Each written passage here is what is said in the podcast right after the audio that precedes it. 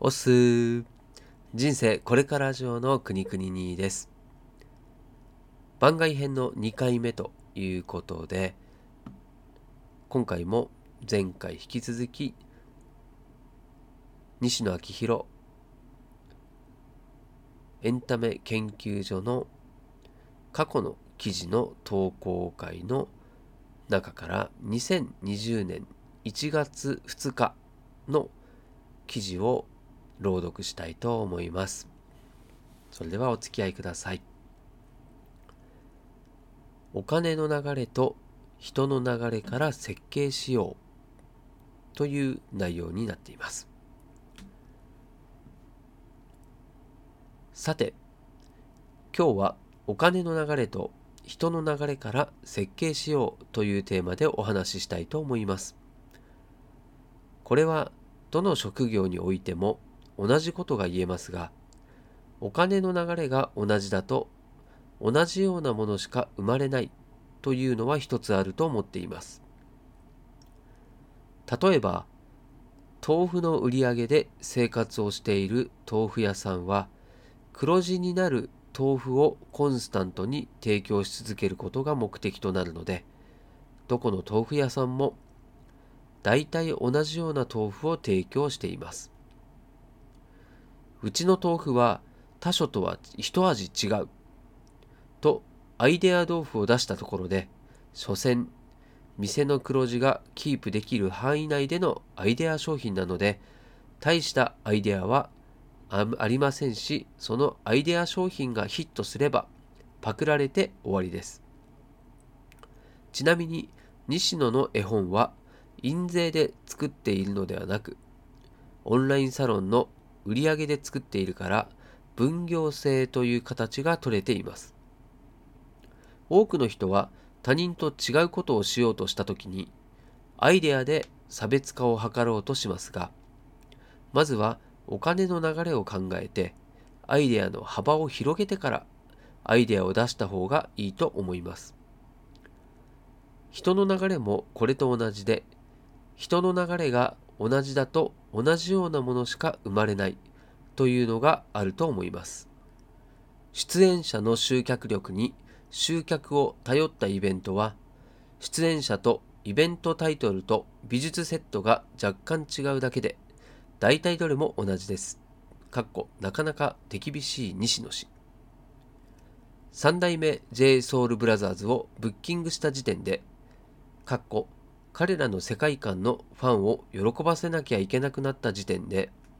提灯だらけの空間を作ることはできなくなるわけですね。やっぱり青色のレーザービームが飛び交う空間にしとかなきゃなぁと空間のアイデアの幅が狭まってしまう。5、6年前に天才万博を立ち上げた時に最初に主催のホームレス小谷に伝えたルールはアーティストではなく空間で集客することで何度か続けていくうちに煙突町で開催されている音楽フェスといった感じで世界観が固まってきました天才万博の美術セットのアイコンが三角フラッグから提灯に変わったのはそういった理由です。スタッフの皆様のご尽力により、忘年会といえば天才万博といった調子で、忘年会枠が取れた感がありますが、人にも老いがあるように、イベントにも老いがあります。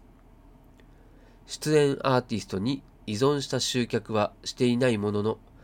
ホームレス小谷やキングコング西野が集客装置の一部を担ってしまっているのは事実で、天才万博の次の作業としては、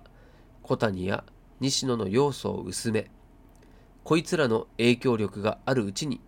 老いない集客装置を開発しておくことだと思っています。というわけで、僕の次回作の絵本、醜いトーマス、煙突町に咲いた花の舞台を天才万博にしてみました。主人公のトーマスは天才万博のパフォーマーです。絵本は辞書などと似ていて、一旦軌道に乗せてしまえば、地球上に子供が生まれるたびに重版されます。絵本「醜いトーマス」煙突町に咲いた花を読んでくれた子供や親がこの世界に行ってみたいとなるように設計すれば天才万博は既存の音楽フェスとは全く違う人の流れで作られるのでだからこそ天才万博は子供に優しい空間設計にしなくちゃいけない。これまで以上に唯一無二のイベントとなり集客装置が旬のアーティストではなくロングセラーの絵本なので長く愛されるフェスとなるでしょう。競合をぶっちぎるにはアイデア出しなんて次の次でまずはお金の流れと人の流れから設計していくことが大事だと思います。現場からは以上です。ということで今回第2回目の朗読が終わりましたけれども、まあ、このね記事、まあ、最後の方で言ってた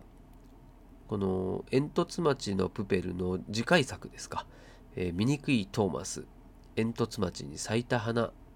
ま、こちらを見るのも楽しみなんですけれども、ま、こういった次回作、あと次次回作、その次々次回作ですか、その辺の内容とかもオンラインサロンでは、まあ本当にこうリアルタイムで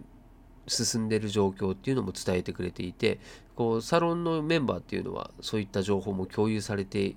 まあ、してくれているというところですごいね、まあ本当一緒に作っていくっていうようなこ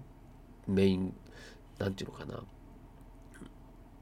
バーベキュー型。まさにね言っているバーベキュー型になってるんじゃないかなとは、うん、感じますね。はい。なのでまあ、うん、次回作が楽しみだなと思ったのと、うん。まあ、あとは、えー、いつもこれは最近は本当に多く言っていることだと思うんですけれども、うん。うんと、最初の方に言ってたお金の流れですね。流れと人の流れというところ。でやはりこのメインコンテンツになってる、まあ、豆腐もそうだし、まあ、これって結局は今のそのコモディティ化って言われている世界観で言うと、うん、どうしても限界が来ているというところで、まあ、次の部分っていうのはメインコンテンツでマネタイズをしないっていうところですよね。うん、西野さんもよく言っていたのがあのマックで例えるならばマックっていうのはハンバーガーで儲けてるんじゃなくてフライドポテトで儲けてるというところもそうだしやはり今こうメインのものからずらしてマネタイズしていくっていうものがこう利益を生みやすいしで、まあ、さらに言うと、まあ、そういったメインコンテンツっていうクオリティっていう部分っていうのはもう本当に高くなくちゃいけないしと。うん、なんで豆腐がね美味しくなかったらそもそも売り上げ落ちるしというところで、まあ、豆腐以外の何かでマネタイズをするようにすればもう誰にも真似できないような要は原価の高くした美味しい豆腐を販売することも可能になるということでもう敵なしになるっていうことですよね。それは本当に、うん、今後の、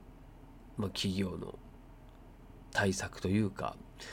うん、これからの生き残り方っていうもののヒントになってるんじゃないかなと感じました。はい。ということで、また次回の分ですね、えー、毎日必ず放送したいと思いますので、また興味がある方は、こちらの方にお遊びに、遊びには来ないかな。はい。えー、立ち寄っていただければと思います。くにくににでした。ではまた。